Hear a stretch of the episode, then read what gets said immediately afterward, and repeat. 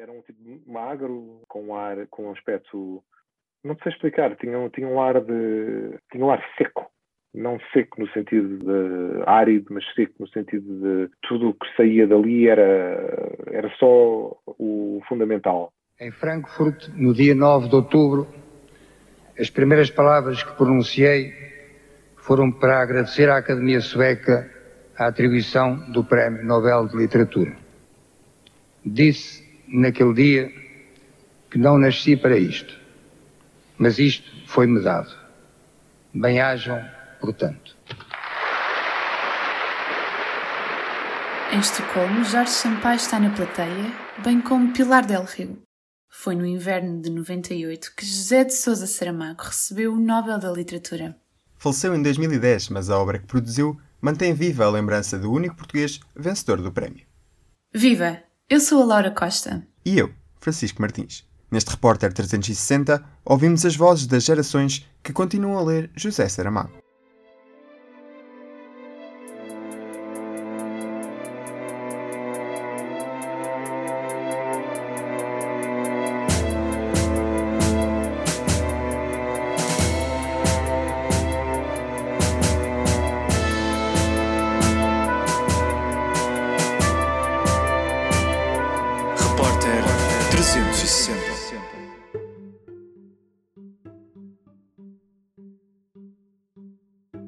A literatura e os livros já chegaram muito antes de Saramago, mas acho que sem Saramago estaria incompleto. Atarefada, Magda Cruz mexe nos livros que tem em cima da mesa. Tive a sorte de, de estar numa família que lê, uma família que já tinha uma biblioteca antes de eu começar a construir a minha própria biblioteca. Era, tenho uma mãe e um pai que me levavam à biblioteca, que me liam histórias. E daí eu acho que veio também a minha facilidade em escrever redações e composições, porque já vinha com a imaginação uh, a, a, a borbulhar desses tempos de, de me lerem histórias e de requisitar livros na biblioteca. Quando fores crescido, hás de querer ser feliz. Por enquanto não pensas nisso e é por isso mesmo que o és. Quando pensares, quando quiseres ser feliz, deixarás de sê-lo. Para nunca mais, talvez para nunca mais. Ouviste? Para nunca mais. Quanto mais forte for o teu desejo de felicidade, mais infeliz serás. Na vida de Saramago foi uma mudança que o aproximou dos livros. João Marcos Lopes, autor da biografia de José Saramago, decidiu dedicar-se a ela numa altura em que ainda ninguém o tinha feito. Caso a família de Saramago não se tivesse mudado para Lisboa quando ele tinha apenas dois anos de idade, a vida dele teria sido bastante diferente. Era muito diferente crescer numa pequena aldeia do Rio Batejo, sem acesso a boas bibliotecas, sem acesso a ofertas culturais, e num tempo em que a escola uh, não tem nada a ver com aquilo que a escola se tornou depois do 25 de Abril, que era uma escola de massas. Quando o Saramago estudou, havia uma grande taxa de analfabetismo no, no país. Nesse sentido, o José Saramago era um pouco favorecido em relação ao conjunto da população do, do país. O livro que eu li pela primeira vez, que foi o Memorial do Convento, foi em 2016, 2017. Portanto, dei na escola. Da, da turma de, de 20 e tal pessoas, quase 30, foi das únicas duas ou três pessoas que leu o livro. Se deixarmos de ler Saramago na escola, muitos alunos não vão contactar pela primeira vez com Saramago tão cedo.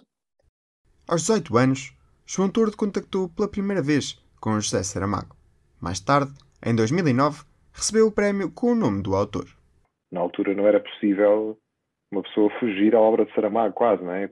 O primeiro livro do Saramago que li foi, foi o Evangelho segundo Jesus Cristo e foi um livro muito impactante porque na altura estava na faculdade a estudar filosofia, mas com uma variante de teologia e então interessava-me muito aquela obra, embora as minhas crenças e do Saramago são diferentes. Depois acabei por ler o Ano da Morte de Ricardo Reis quando tinha 20 ou 21 anos e foi aí que eu percebi que estava a ler uma coisa de facto extraordinária que não, que não, era, não era normal. É? eu, eu, eu era um leitor voraz, eu lia de tudo, não é? nunca tinha encontrado nada semelhante sequer.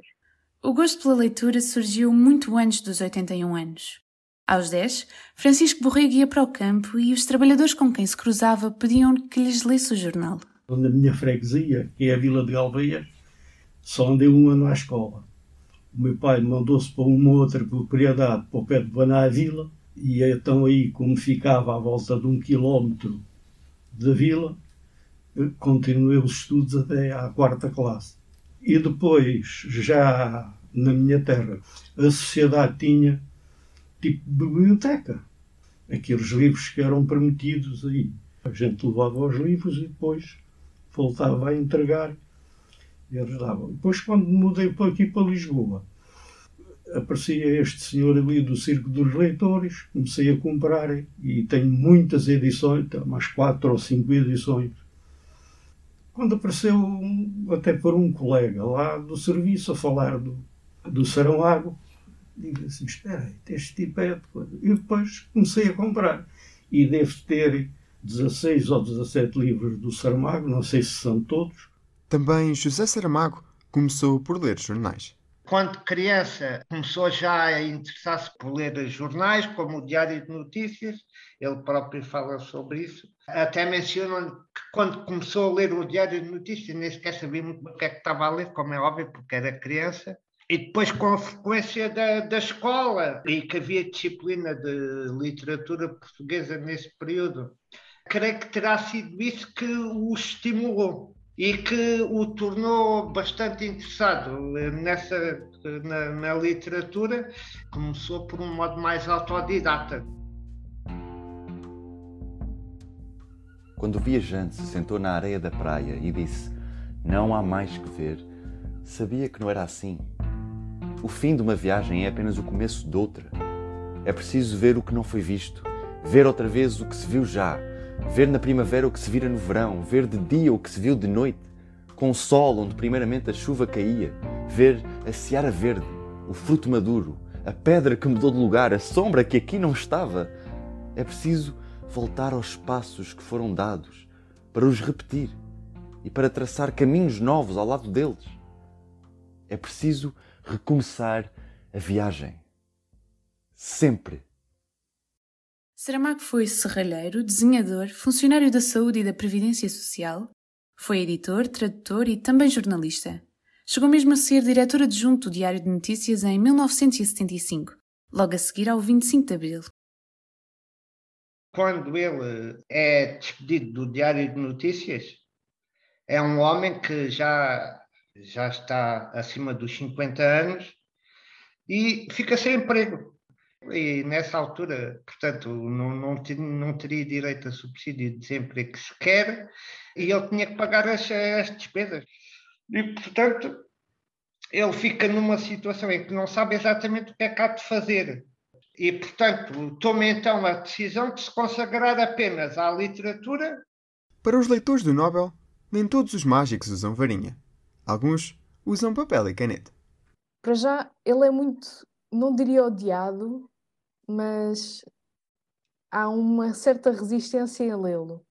E essa resistência atraiu-me. Por, por que raio é que não, se querem, não querem ler Saramago? Gostava de saber quem era, quem era aquele homem de que tanto falava. Quem era aquele escritor de que tanto falava. E depois, conforme fui conhecendo os livros, a minha expectativa já era, já era um bocado de reencontrar aquela, aquela voz. É sempre o desafio, é de, ok, já li estes livros, já me espantaste, faz de novo. É como pedir a um mágico para repetir o truque. É, e tu sabes que ele te vai iludir, mas tu queres ser iludida. E aquela voz é tão, é tão, é tão própria dele, é, é tão só sua, que é, um re, é como reencontrar um velho amigo que nos vai contar uma história, não é? Nós já, já sabemos qual é o tom, já sabemos mais ou menos que ele é assim, mais ou menos rouco, que tem uma voz assim mais, mais antiga. E por isso a expectativa desse reencontro é sempre muito agradável. Foram as mesmas características que cativaram Francisco Borrego. Escreve diferente de quase todos os outros, porque é uma escrita direta. A gente está a ler e é uma escrita direta, sem exclamações. Por isso gosto bastante dele. Porque ele tinha uma linguagem muito, quase parecida ou comum que se fazia e que existe no Alentejo. Para a sua construção como escritora, aquilo que é mais importante é o levantado do chão, porque é aí que surge o seu estilo de escrita original. E é aí que, portanto, ele se mostra como um escritor diferente dos outros. Aos olhos de João Tordo, o estilo de José Saramago marca a diferença. O Saramago inventou aquilo. Eu acho que o seu grande, o seu grande golpe de gênio foi inventar uma maneira de narrar em que é um narrador que está ausente e presente, que está a condicionar-nos e que está, e que está a contar-nos coisas ao ouvido que não pertencem exatamente à narrativa, mas, mas que têm significado. E, portanto, aquilo é toda uma maneira que, nunca, que eu, eu, nunca tinha lido nada assim. A partir da ida dele para Lanzarote começa a ficar um pouco encolhido. Ele começa a enxutar o estilo. Os parágrafos começam a ser mais curtos. Há quem diga que isso pode ter uma relação com a paisagem de Lanzarote portanto, que é uma ilha marcada por vulcões e que, portanto, tem uma paisagem muito seca. O da Morte de Ricardo Reis é um livro, uh, por um lado, tem o realismo mágico né, de, de, dos sul-americanos, naquela história do, do Fernando Pessoa, que é um fantasma, e o Ricardo Reis é que é a pessoa real, embora o Ricardo Reis fosse um heterónimo, fosse alguém que nunca existiu, e de repente volta a uma Lisboa mergulhada no, num, regime, num regime autoritário. Havia ali uma combinação do realismo mágico com algo que era ultramoderno, era quase à frente do, do seu tempo. Nos anos 80 ninguém escrevia assim. E, portanto, de facto, é uma combinação extraordinária, porque mesmo tipos como o Garcia Marques, que tem grandes romances, ele não tem para mim a mesma, a mesma capacidade narrativa que tem o Saramago, de te dar várias camadas de sentido. É? Há uma camada de sentido que é a história, a narrativa, depois há outra, há outra camada de sentido que é a narração, depois há outra camada de sentido ainda que é o próprio autor a falar contigo. Neste registro, escreveu também aquela que veio a ser considerada a sua obra-prima. Dentro dos livros, há aqueles que gostas mais e os que gostas menos, mas que acho, no fim, muito interessante. Este que tenho aqui, que é o Moral do Convento. Digamos que o grande êxito do José Saramago, em termos de público, em termos de, de vendas e também em termos de crítica literária, foi com o Memorial do Convento. Quando ele lançou o Memorial do Convento, em 1982, a, a, tiragem ainda era pequena, era uma tiragem na volta dos 5 mil exemplares. No entanto, quando ele lança o ano da morte de Ricardo Reis, em 1984, dois anos depois, a tiragem já era na ordem dos 40 mil exemplares, a tiragem inicial. No canto da estante que tem reservado aos livros de Saramago, o Memorial do Convento é o que mais espaço ocupa. Na biblioteca pessoal, Magda Cruz tem vários exemplares colecionáveis da obra. Não é uma coleção muito antiga, mas a primeira edição que eu tenho é uma sexta edição que é esta de 1982, que ainda vem dedicada à mulher Isabel dele. E decidi fazer esta coleção porque é o meu livro favorito. Foi o livro que me abriu as portas a Saramago. Tenho 10 ou 12 edições diferentes, algumas ainda vêm dentro do plástico, portanto são mesmo colecionáveis. E são todas diferentes e todas. Não sabia que havia tantas. Eu agora fui viajar, fui a Paris e a minha prioridade era encontrar o Memorial do Convento em francês. Fui a várias livrarias e não tinham. Em 1992, Sousa Lara, membro da Secretaria de Estado da Cultura, votou a candidatura do Evangelho segundo Jesus Cristo ao Prémio Literário Europeu. Saramago escreveu sobre os temas bíblicos e gerou controvérsia. O secretário de Estado portou-se muito mal com ele e o, e o primeiro-ministro, que era o Cavaco Silva. Não respeitaram bem o homem e o intelectual que ele era. Né? Um dos motivos para ter ido para Lanzarote foi certamente essa questão da censura que o governo do PSD, do Cavaco Silva, quis fazer ao Evangelho segundo Jesus Cristo. A segunda vez foi, foi, foi com o Caim. Houve alguns debates, houve algumas, uma polémica acesa com a Igreja. Né? As polémicas de José Saramago foram, foram basicamente essa, né? essa polémica de, de, termos um ateu confesso como prémio Nobel. Mas o Saramago tinha essa, essa vocação também. Ele era um, era um homem de parece-me que sabia lidar com o confronto de ideias e era uma coisa que lhe agradava. Escritores de grande calibre dificilmente têm uma relação fácil com instituições partidárias é necessário seguir uma determinada ordem, uma determinada hierarquia. E a criação artística não é isso. A criação artística é surpresa, é ruptura, é indisposição contra as regras. Quando há um tema fraturante, Saramago está lá. Quando há um tema que é importante, Saramago está lá. E quando é um tema que é importante para a sociedade, Saramago não deixa de estar lá. E é sempre interessante acompanhar essa construção da sociedade que Saramago não se abdica de fazer. Quero apresentar-lhe as mais calorosas felicitações da Academia Sueca e convidado a receber das mãos de Sua Majestade o Rei o Prêmio Nobel de Literatura deste ano.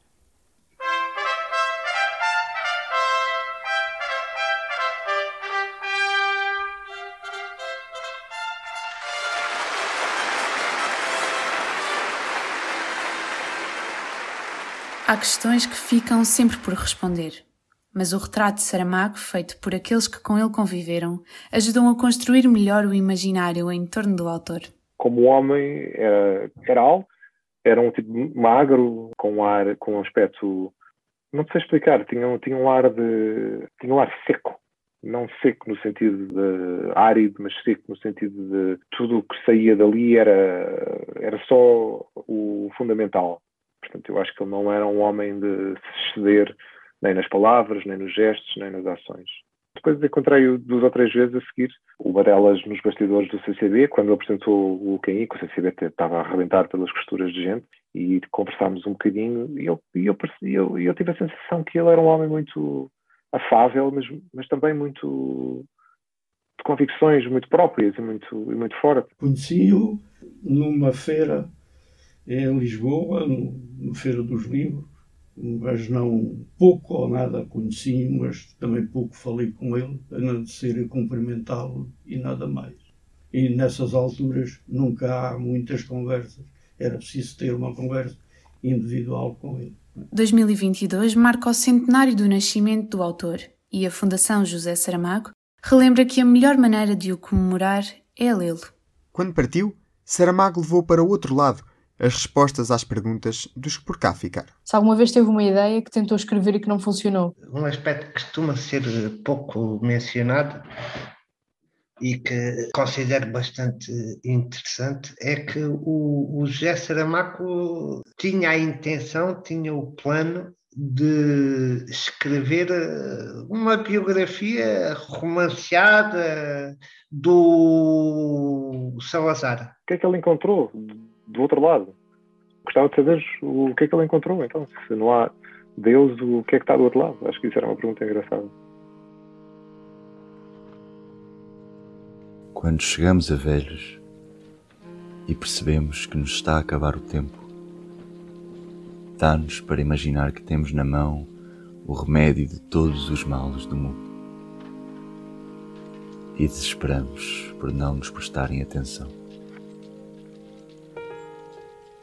Não se podia ver como tinham mudado iam mudando as caras, quando o mais importante era precisamente isso. O que o tempo faz mudar, e não o nome que nunca varia. À conservatória só interessa saber quando nascemos, quando morremos e pouco mais. É indiferente se, no meio de tudo isso, fomos felizes ou infelizes. Assim como a morte definitiva é o fruto último da vontade de esquecimento. Assim a vontade de lembrança poderá perpetuar-nos a vida. O que está para além da morte, nunca ninguém viu, nem verá. De tantos que para lá foram, nunca nenhum voltou cá. Esta reportagem foi produzida por mim, Laura Costa. E por mim, Francisco Martins. Os certos da obra de Saramago são interpretados por Pedro Emaús. A coordenação é de Inês Malhado, o design é de Carlota Real e Cláudia Martina, e a sonoplastia do genérico de Luís Batista. Acho que